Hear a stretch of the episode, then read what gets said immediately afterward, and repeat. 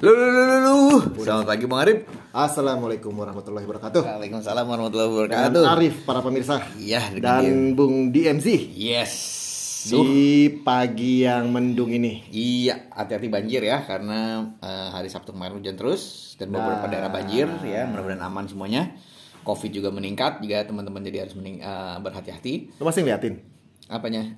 COVID naik. Eh, angkanya nggak pasti sih, cuma kayaknya terakhir gua ngeliat terakhir banget tapi gua lihat tuh minggu lalu apa ya 3000 Oh. Eh minggu lalu iyalah sekitar segitu.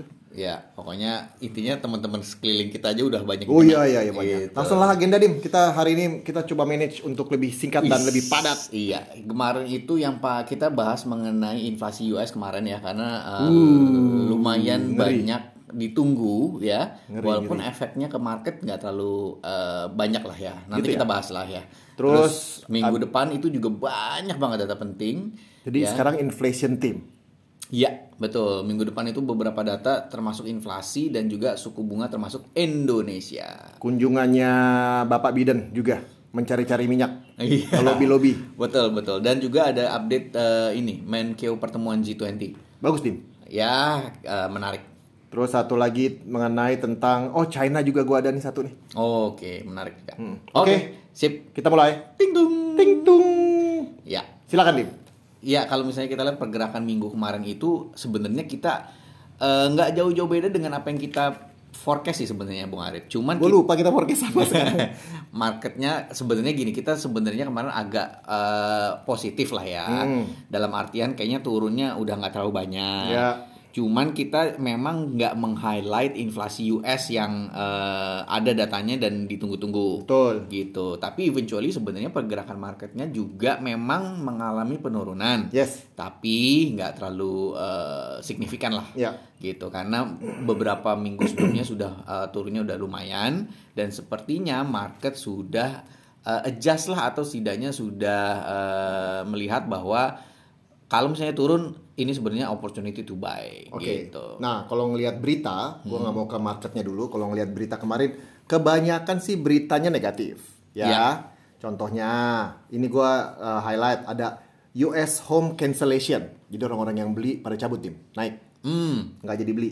Nah, itu juga terjadi di China. Oh. Di China itu jadi katanya ada boycott mortgage. Kenapa? Jadi eh, banyak proyek-proyek eh, rumah yang pending atau masih belum jelas Hmm. dan itu kan mereka sebenarnya nyicilnya sebelum dibangun rumahnya. Oh, udah kelamaan. Ah, ah, udah nggak jelas akhirnya mereka memboikot mortgage tapi kan mortgage-nya sama bank. Ya. Jadi banknya itu yang eh, terkena impact lah. Oke, terus habis itu juga eh, dari rupiah juga, dari rupiah dari Indonesia udah terlihat sekarang eh, flow-nya udah keluar juga yang dari stok maupun dari obligasi. Hmm, ada beritanya ya. Ah, ah, itu ada di highlight juga. Nah, jadi nanti kalau data yang obligasi bisa kita liatin, tapi kalau data stoknya gue belum liatin.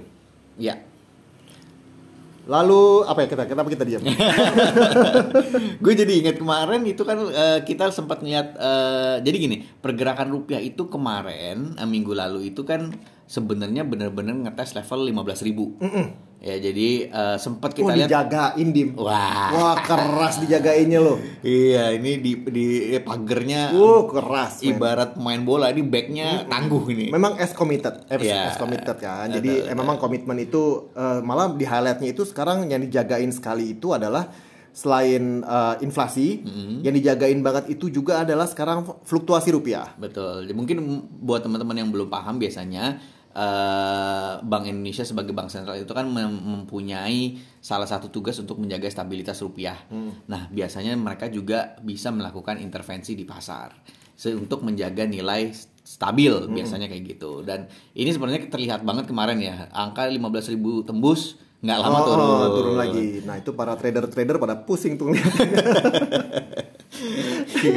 beberapa hari ya hari apa gue lupa ya terus kemudian eh, besoknya eh, agak kalem nah terus kemudian data inflasi US keluar tembus lagi gitu kan nah itu Apalagi- agak lama tapi nggak yang melejit di atas Oh iya iya iya 15.000 nggak bakal gitu. kalaupun kejadian nggak lama Iya, turun lagi. betul. Paling 15.005, 15.010. Langsung disikat tuh. Iya, Jadi jangan coba-coba ya.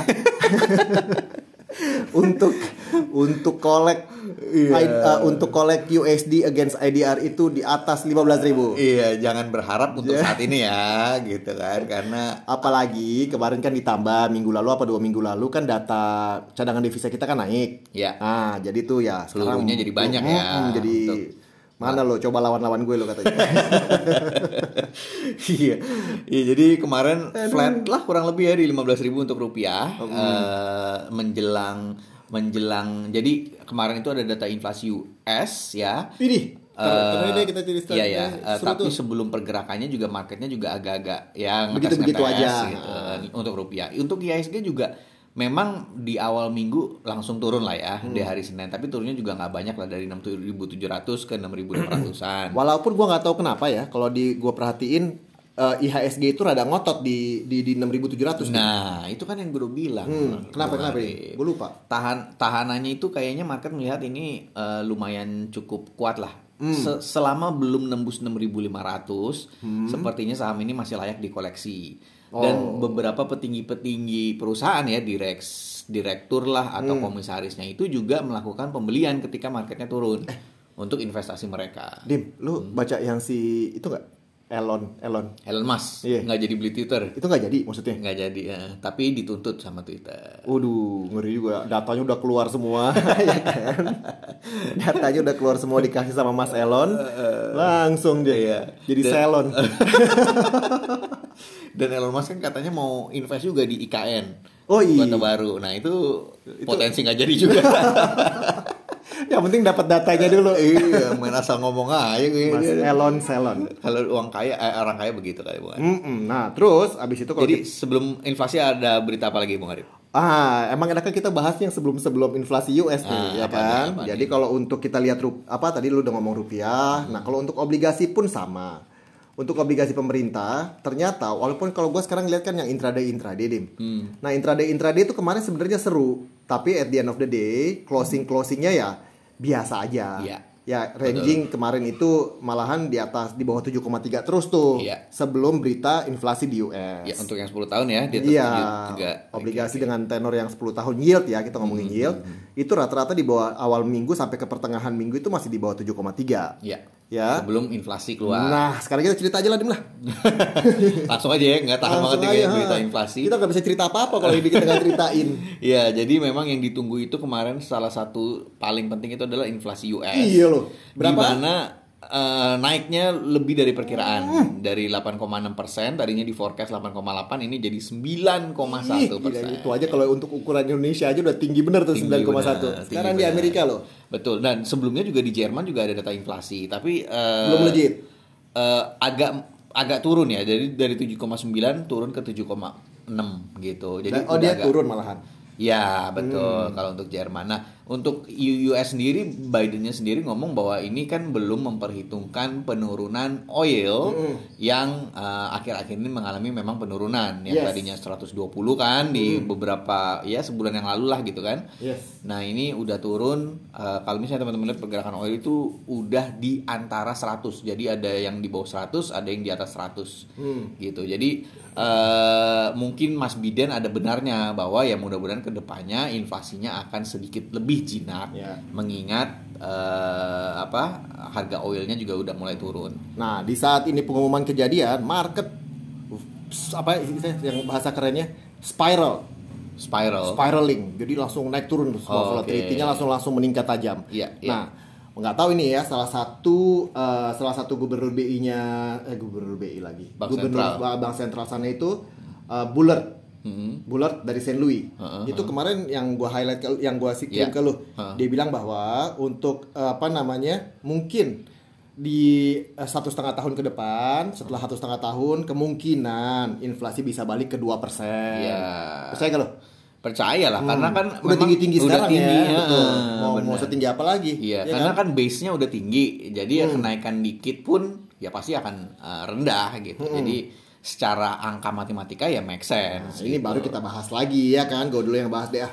Obligasi itu setelah kejadian apa setelah pengumuman inflasi tersebut itu intraday-nya memang sangat volatile. Nah, uh, at the end of the day, uh, ujung-ujungnya itu dia ditutup langsung di di atas 7,3, yakni 7,35. Kalau Oke, kita bandingkan jadi naik sama- ya, harganya Mm-mm. turun.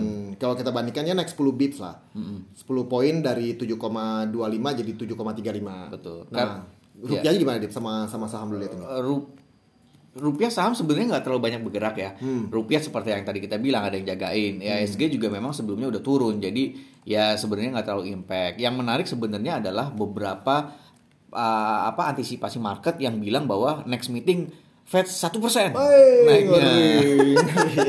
yang tadinya cuma 0,75 ya 75 basis point Nah. ini sempat uh, tersebar atau ada Oh, udah ada di highlight-highlight udah banyak. Iya. Iya kan? Naiknya sama satu persen. Nah itu mungkin yang menyebabkan eh, impact di obligasinya lumayan masih ada lah gitu kan. Nah, Gitu walaupun di besoknya atau beberapa saat kemudian lah itu si Bullard juga tuh kalau nggak salah yang ngomong Hmm. bahwa Bullard itu termasuk yang salah satu yang paling agresif lah naikin suku bunga. Oh. Dan dia bilang sepertinya 75 aja cukup. hmm, gitu. padahal untuk orang yang agresif pasti ngomong gitu ya. Ah, ah, gitu. Gue gua emang nggak ngelihat sih uh, gubernur-gubernur the Fed itu yang nge-backup the the the apa the 1%. issue, ha, the issue satu persen. Semuanya ngomongin tapi uh, tanggal 28 dim ya pengumuman.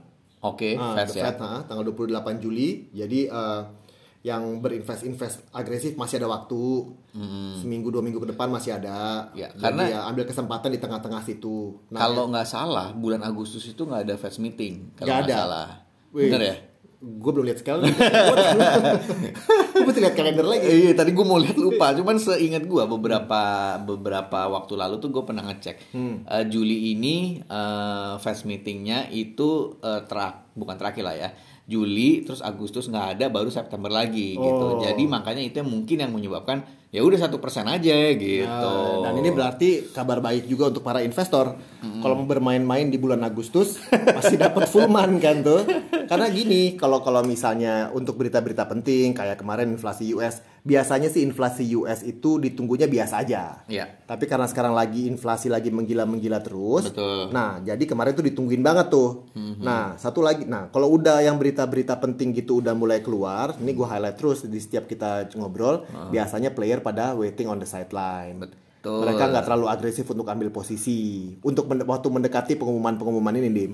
Ya, eh yang menarik juga selain terkait dengan Fed meeting, eh Fed meeting apa Fed yang akan eh, isu tadi satu persen, ini juga isu negara-negara bank sentral lain juga akan cenderung menaikkan suku bunganya, Hai. termasuk Indonesia dan eh, salah satu yang sudah dilakukan minggu lalu itu adalah Bank of Canada yang naikinya lebih besar daripada forecast. Satu persen. Eh iya satu persen betul dari satu setengah persen tadinya cuma dikira naik cuma 75 basis point sama kayak Fed tahu-tahu naiknya satu persen. Nah itu mungkin juga yang menyebabkan isu satu persen itu sempat tersiar kabar. Nah, gitu. Tapi kalau kita lihat sekarang itu adalah sekarang kita ngomongin risk.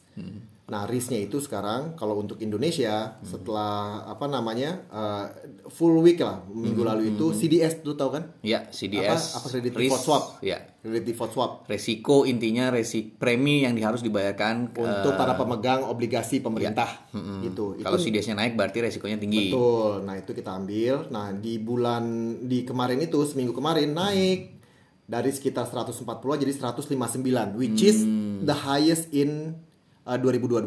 oke ya. Nah, biasanya ini ya semoga sih ini uh, angkanya angkanya turun karena kalau enggak uh, ini indikasinya bahwa ya sekarang harga obligasi itu jadi lebih harga obligasi itu yieldnya jadi makin tinggi mau dibeli sama orang. Betul, betul. Ya itu tadi ya, ke isu kenaikan eh, suku bunga itu nggak cuma di US tapi juga kemungkinan akan diikuti oleh eh, negara-negara lain. Kita gitu. juga emang nih untuk Indonesia. Nah, nanti kita bahas ya untuk Indonesia eh, di market eh, minggu depan gitu kan. Terus kemudian terakhir itu juga ada GDP data di GDP China itu kemarin Oh iya.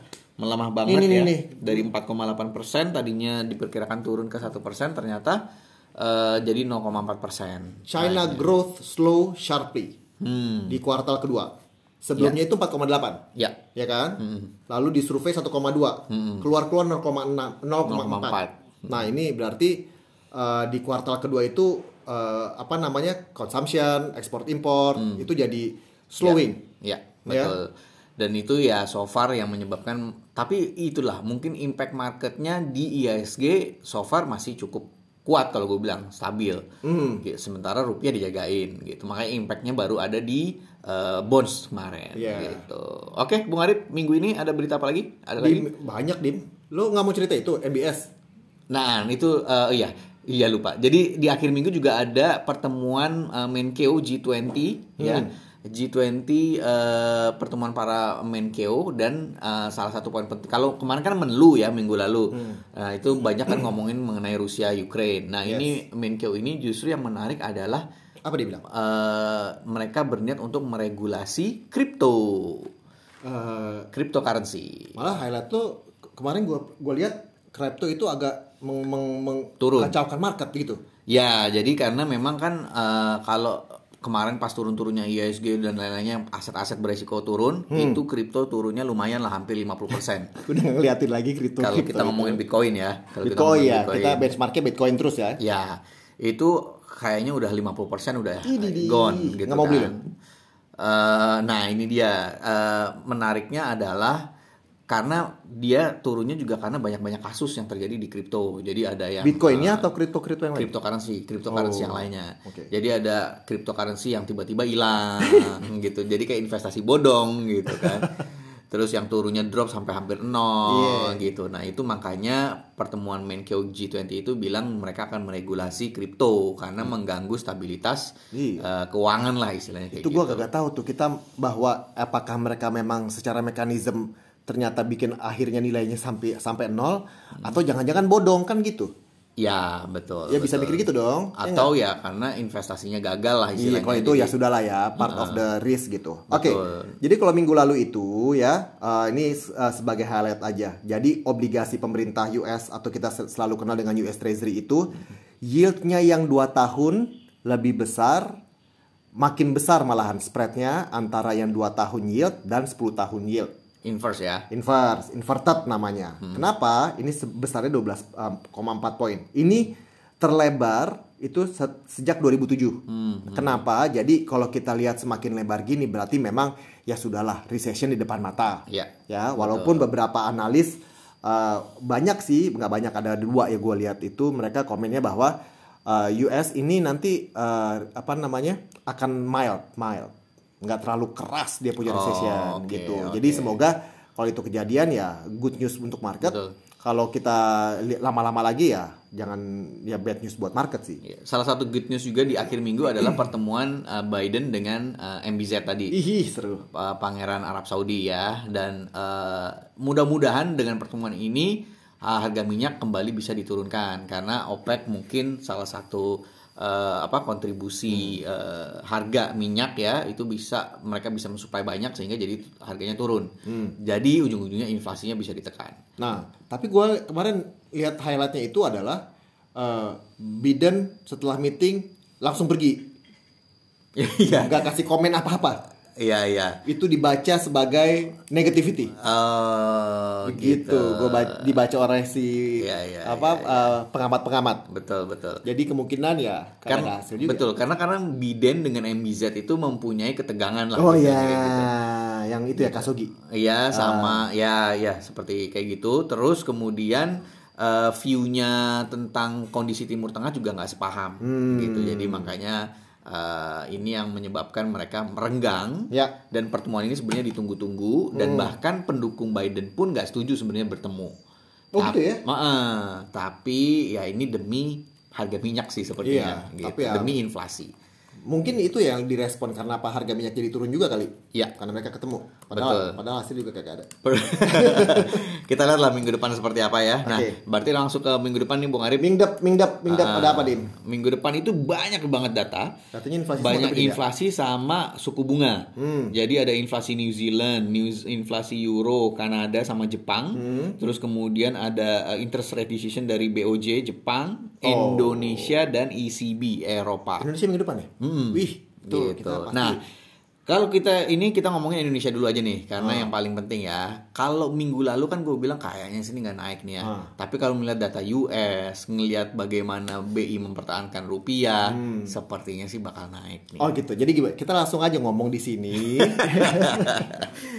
naik ngomong di sini, lu naik atau nggak naik gitu naik aja. gitu. Kalau gue bilang sih naik ya. Hmm. Cuman pertanyaannya malah bukan eh, naik atau enggaknya, Rip. Hmm. Naik 25 atau 50.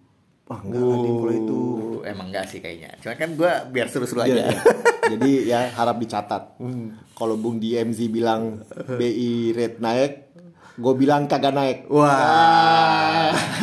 Berseteru nih kita. nih ya. Berseteru kita kali ini. Jangan sependapat dulu di merah bosen. Oke oke oke Jadi- nggak masalah kalau emang udah begitu sama gua. Apalagi Dim? Yang seru-seru US nggak ada ya Dim? ya? US eh coba lihat catatannya dulu.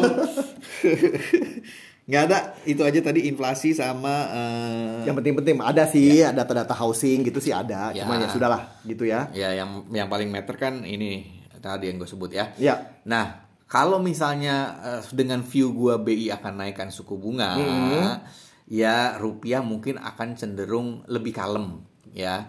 Eh, di area 15.000 Jangan menggiring opini. Tapi akan tetap dites lah 15.000 sama, cuman sepertinya mungkin agak kalem. IHSG juga mungkin agak kalem di level 6.600-an. Sel- sekali lagi ya, selama dia nggak tembus 6.500, menurut gue teman-teman bisa olek Oke. gitu. Terus eh, ya udah dari gue sih itu Bung Arif rupiah GCI stabil. gimana menurut lo? Eh, GCI tadi selama nggak 6.500 ya dia akan stabil. Teman-teman bisa olek gitu Kalau untuk obligasi gue masih sama, walaupun kecenderungannya obligasi ini masih kelihatannya yieldnya akan tetap uh, hovering di atas 7.3 ya. Iya.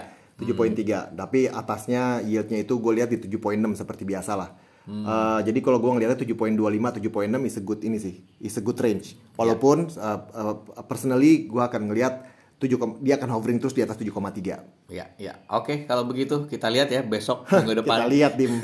siapa yang akan Siapa? menangis Dicatat jangan lupa siapa juga. yang akan tertawa Eh, Jangan lupa dim, tapi itu kita lupa lagi pas kita lagi bawain. Oke, udah itu aja. ya teman-teman eh, sekali lagi kalau mau ya selama GCI belum 6500 teman-teman mau kolek silahkan kalau menurut gue begitu Sip. Oke. ya oke Teman-teman stay healthy ya semuanya ya. thank you bye bye. bye bye